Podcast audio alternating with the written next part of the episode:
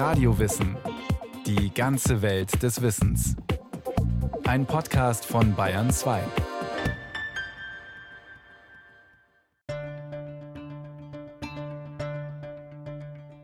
Bioökonomie. Ein Neuwort, das vieles umfasst, geistert durch die Medien.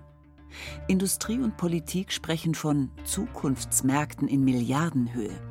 Üppige Forschungsgelder fließen. In Brüssel und Berlin gründen sich immer neue, hochkarätig besetzte Räte zum Thema. Auch Bayern hat seinen Bioökonomierat mit Forschern, Managern, Politikern, Ökologen und Theologen. Es scheint um Großes zu gehen, um Grundsätzliches, was alle angeht und was noch keiner so richtig versteht.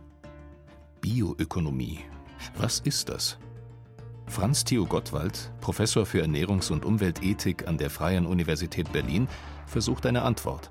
Unter dem Leitbild der Bioökonomie haben sich Forschungseinrichtungen, politische Programme und wirtschaftliche Interessen weltweit organisiert, um auf der Basis sehr fortschrittlicher biotechnologischer Möglichkeiten dafür zu sorgen, dass es einen Wandel gibt von einer erdölabhängigen Produktion von Pflanzen und Tieren, und das ist derzeit noch der Fall, hin zu einer zukünftigen industriellen Welt, die pflanzenbasiert ist. Eine pflanzenbasierte industrielle Welt. Das klingt erstmal wie ökologische Science Fiction. In einer Zeit, in der Erdöl weltweit Mega-Industrien antreibt, fast alle Zentralheizungen befeuert, seine Verbrennungsrückstände als CO2 aus den Auspuffen qualmt und die Atmosphäre nach und nach in ein Treibhaus verwandelt. Bahnt sich hier, nachdem der Klimawandel mittlerweile als Bedrohung erkannt worden ist, tatsächlich etwas Neues an? Erdöl als fossile Ressource ist nicht länger zukunftsfähig, sagt Daniela Trähn, Professorin am Leipziger Helmholtz-Zentrum für Umwelttechnik und Vorsitzende des Nationalen Bioökonomierats. Sie vergleicht diese Zukunft mit einer komplexen Komposition. Postfossil muss ein Orchester sein und da ist die Bioökonomie ein wichtiges Instrument. Naja, man, man braucht viele Elemente für Postfossil, nicht nur Bioökonomie. Der, der Großteil der Energie muss von voraussichtlich Wind und Sonne kommen und zwar innerhalb der nächsten zehn Jahre. Ähm, deswegen ist es wichtig, das eben als Orchester zu denken und nicht als Solo. Wenn es nicht um eine, sondern viele Lösungen geht, dann ist das Feld, das sich damit eröffnet, riesig und kaum einzugrenzen. Es beschreibt den geplanten Umbau der fossilen Weltwirtschaft. Es will die Natur schützen und sie gleichzeitig zur Ressource für alles machen. Autoreifen aus Löwenzahn, Plastik aus Kartoffeln, Sprit aus Zucker oder Flugkerosin aus Algen.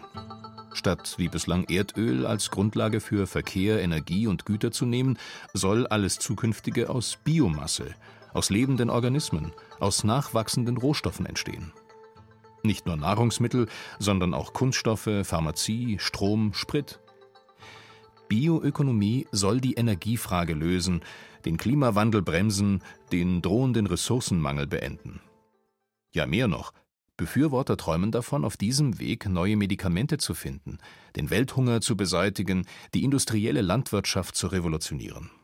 Markus Vogt, Professor für christliche Sozialethik am Lehrstuhl für Theologie an der Uni München und Mitglied im Bayerischen Bioökonomierat, benennt Facetten aus dem bioökonomischen Fächer. Beispielsweise gibt es Forscher in New York, die sagen, wir könnten durchaus trotz der zunehmenden Bodenknappheit die Ernährung sichern, indem wir beispielsweise in den Großstädten Hochhäuser bauen, 20 Stockwerke in geschlossenen Kreisläufen mit künstlichem Licht, mit Fischzucht und die Exkremente des Fisches dienen wieder dann als Dünger für die Pflanzen.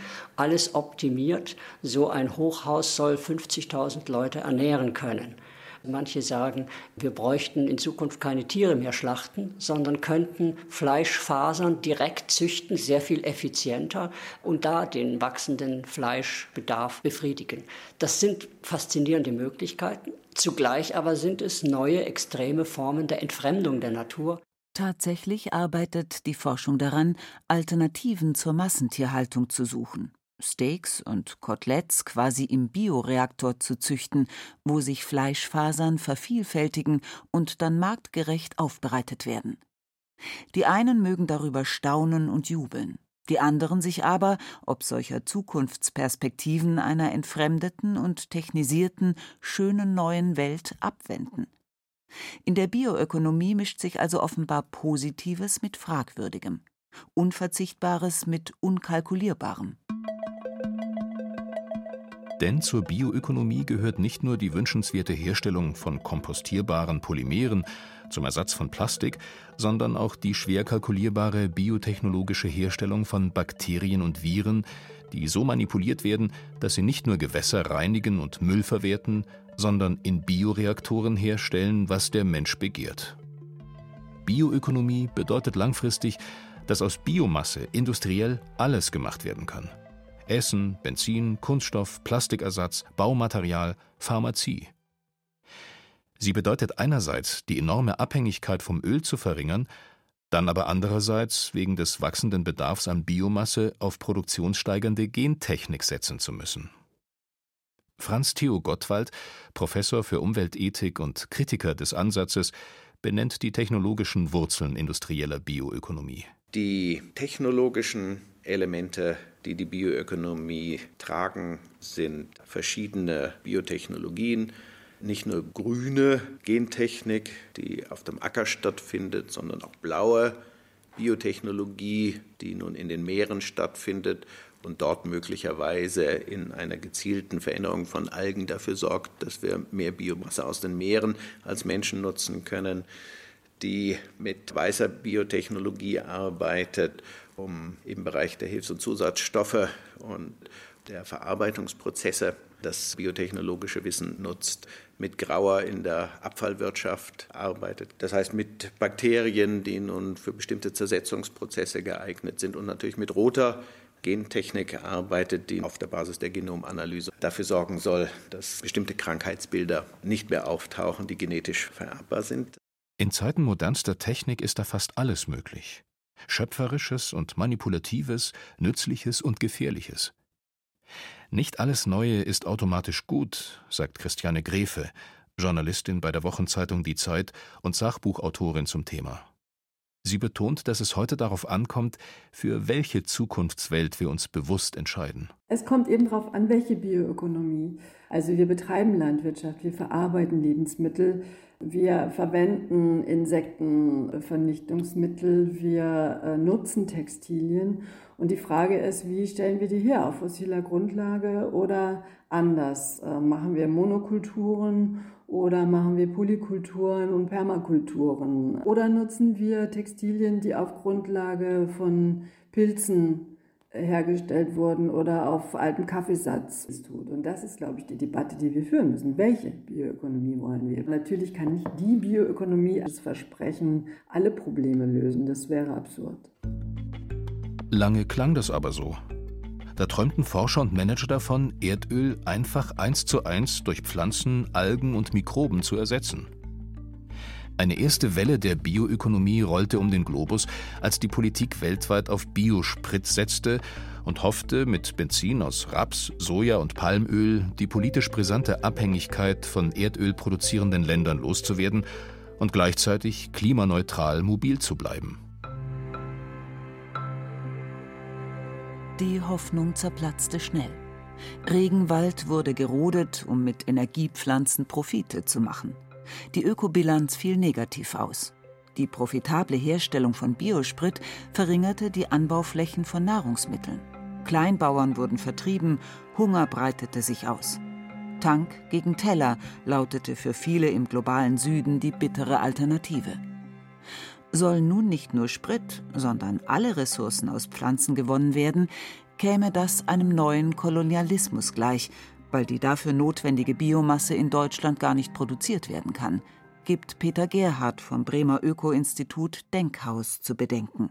Es ist ja schon bislang so, dass wir für unsere Wirtschaft, sei es Palmöl oder unser Papier wächst in Brasilien, dass wir sehr viele Rohstoffe aus dem globalen Süden bekommen oder importieren und dafür selbstverständlich auch Strukturen zerstört werden wie kleinbäuerliche Wirtschaftsweisen.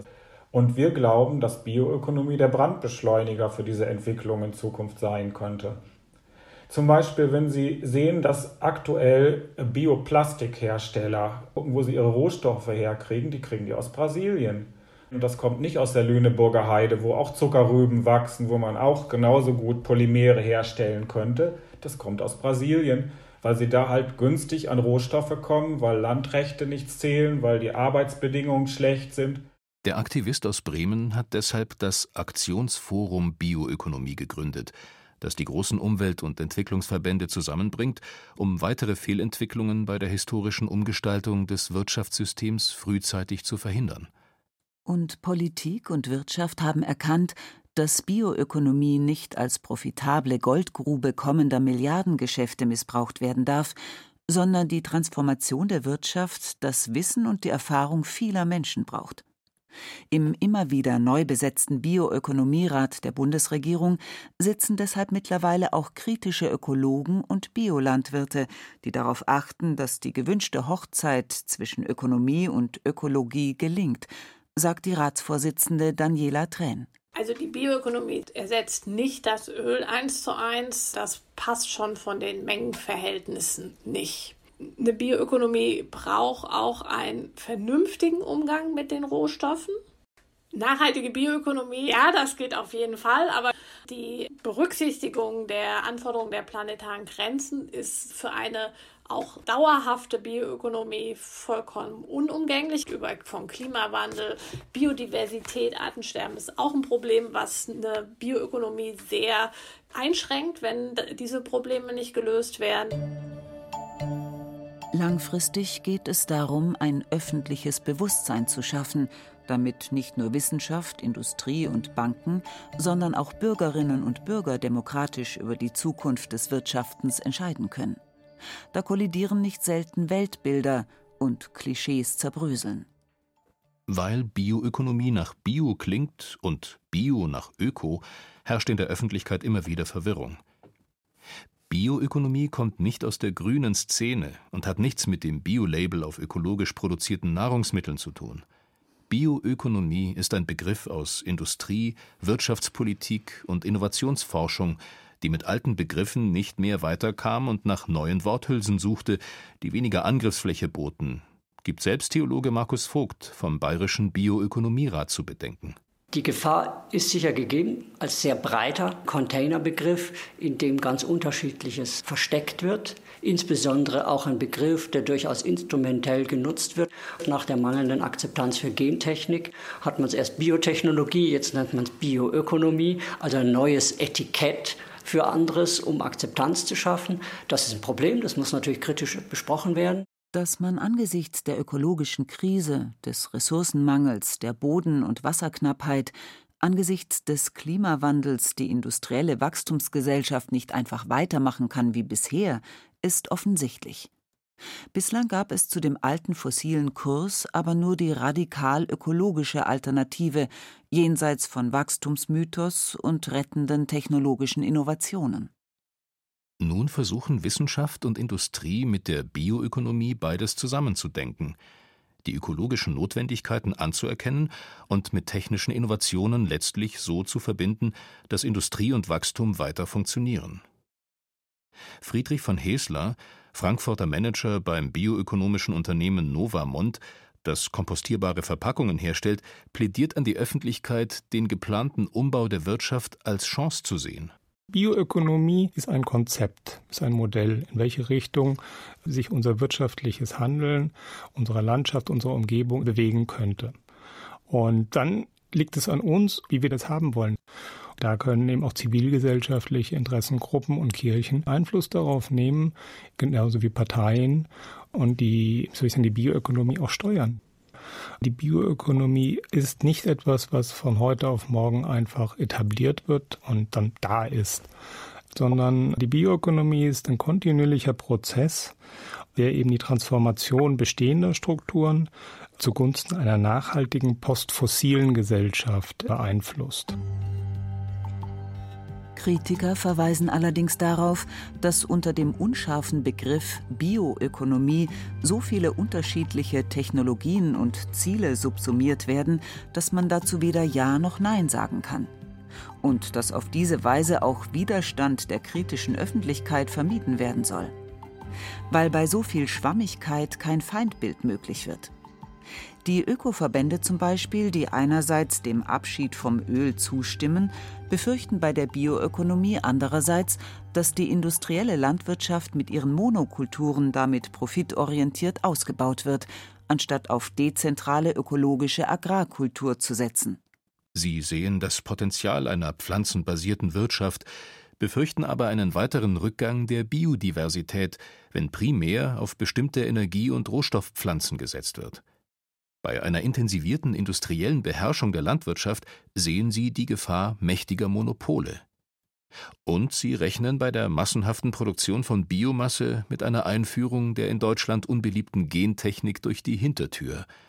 Denn anders kann der erhöhte Bedarf an grüner Masse kaum gedeckt werden, sagt der promovierte Tierarzt Christoph Thehn von der industriekritischen Organisation Test Biotech. Er nennt Bioökonomie eine Mogelpackung. Dieser Begriff ist eben sehr wenig auch geeignet, um da Klarheit zu schaffen. Das ist eben ein Gemischtwarenladen, um eben zu verhindern, dass es hier zu einer Ablehnung kommt. Ja, auf jeden Fall äh, geht es bei der Bioökonomie nicht um den Erhalt der Schöpfung, sondern eben um die wirtschaftliche Nutzung. Tatsächlich sind die kritischen Stimmen gegen eine pauschale Förderung der Bioökonomie stark von christlichem Denken beeinflusst. Da steht, mehr noch als bei den Kirchen selbst, die religiöse Metapher vom Erhalt der Schöpfung auf den Fahnen. Der bioökonomische Plan, das evolutionär gewachsene Netzwerk der Natur innovativ aufzupeppen oder zu verbessern, wird mit großem Misstrauen betrachtet. Angesichts der fast unbegrenzt scheinenden Möglichkeiten, Leben biotechnisch zu kreieren, im Labor neu zu erfinden oder Fleisch im Reaktor zu züchten, macht man sich Sorgen um den mühsam errungenen Tierschutz und die Würde der Kreatur, ja den Eigenwert der Natur selbst. Über die Ökonomisierung der Natur und die biotechnologische Manipulation des Lebens droht das christliche Bild der Schöpfung auf dem Abfallhaufen der Geschichte zu landen, sagt der Umweltethiker und Theologe Franz Theo Gottwald, Mitautor des Buches Irrweg Bioökonomie. Also wir haben ein nach dem Wissen des Menschen um die Genetik. Nun eine neue Schlüsseltechnologie, die in der Bioökonomie als Kerntechnologie für die nächste große industrielle Innovation sorgen soll, weil er bedeutet am Ende, dass wir menschheitlich Abschied nehmen müssen von unserem kulturell und religiös überkommenen Bild von Schöpfung das, was uns bisher vorgegeben war und was wir bisher global als Natur bezeichnet hat, äh, wird auf der Basis dieser Technologien zu einem Design. Dann sind wir Menschen in der Tat Schöpfer dieses Planeten in jeder guten und schlechten Hinsicht. Der bioökonomische Ansatz verabschiedet jedes Konzept von Integrität, von pflanzlichem und tierischem Leben und macht die Pflanzen und die Tiere komplett im biblischen Terminus gesprochen dem Menschen untertan. So geht es beim notwendigen Umbau der bislang fossilen Ökonomie nicht nur um Rohstoffe und Energie, sondern zunächst um eine demokratische Wertediskussion, darum, welche Zukunft wir wollen. Ein mittlerweile umsetzbares industrielles Technikparadies voller Bioreaktoren wirkt vielen wie eine neue Version von Orwells 1984. So eine naturfremde, nur angeblich schöne neue Welt scheint nicht mehrheitsfähig. Die neue Zielvorgabe lautet, die wissenschaftlichen Erkenntnisse und industriellen Werkzeuge so zu nutzen, dass Bioökonomie nicht einfach den alten industriellen Wachstumspfad mit Biomasse fortsetzt, sondern sich eingliedert. Die Journalistin Christiane Grefe sieht nach Jahren der Recherche jenseits des düsteren Science-Fictions nun die Chance für eine wirklich nachhaltige Bioökonomie. Also ich denke, dass auf der Grundlage einer ökologisch integren Landwirtschaft Rohstoffe produzieren kann, die man auch stofflich oder energetisch nutzen kann. Das ist die Schlüsselkategorie. Alles, was sich in ökosystemare Grenzen fügt und nicht anderen Organismen zu sehr schadet, kann natürlich eine große Chance sein. Aber man muss es immer im Einzelfall anschauen. Wir erleben diese Grenzen ja längst. Die Flut im Westen Deutschlands war ein Schock. Die Waldbrände vom Mittelmeer bis nach Sibirien hinauf, das sind ja alles inzwischen ganz, ganz reale und konkrete Dramen, die sich abspielen infolge von äh, Klimawandel und ökologischer Zerstörung und, und Fahrlässigkeit. Und vielleicht sind das doch Weckrufe, die einfach die gesellschaftliche Debatte verändern und die verändert sich ja schon. Bioökonomie. Was so sinnvoll klingt und angesichts von Klimawandel, Energieknappheit, Ressourcenmangel und Welthunger so dringend scheint, kann offenbar nicht so problemlos pauschal durchgewunken werden. Im Gegenteil. Je tiefer der Mensch mit seinen Technologien kontrollierend und gestaltend in die Natur eingreift, desto drängender werden die Fragen der Erhaltung, der Bewahrung und des Schutzes des Lebens. Die pauschale Lösung Bioökonomie wird es nicht geben. Einzelfall- und Risikoprüfungen jeder Innovation werden umso unverzichtbarer, je tiefer der menschliche Einfluss reicht. In Deutschland gehen ökonomisch-politische Denkfabriken wie der Bioökonomierat angesichts der Größe der Aufgabe, eine postfossile Wirtschaft zu erschaffen, mittlerweile vorsichtig vor. Umweltgruppen und Zivilgesellschaft beginnen tiefe ethische Fragen nach dem Leben zu stellen und haben den Durchmarsch der Bioökonomen verlangsamt. Neue Zeiten verlangen neue Entscheidungen und Methoden, bestätigt der Kanadier Pat Mooney, der für seine kritischen Analysen wissenschaftlich-technologischer Innovationen mit dem Alternativen Nobelpreis ausgezeichnet wurde. Wir stehen vor einer technologischen Welle, die auf uns zurollt und uns teilweise schon umgibt. Sie ist fundamental für die Zukunft des Lebens. Wir verlieren unser Gefühl für Perspektiven. Wir verlieren die innere Antwort auf die Fragen, was ist Leben, was ist Natur. Aktuell herrscht Verwirrung. Und in dieser Atmosphäre der Unsicherheit liegt die Chance der Zivilgesellschaft zu sagen, stopp, das müssen wir auf allen Ebenen besprechen, bevor es passiert. Und dann, wenn wir entschieden haben, stoppen oder die nächsten Schritte machen.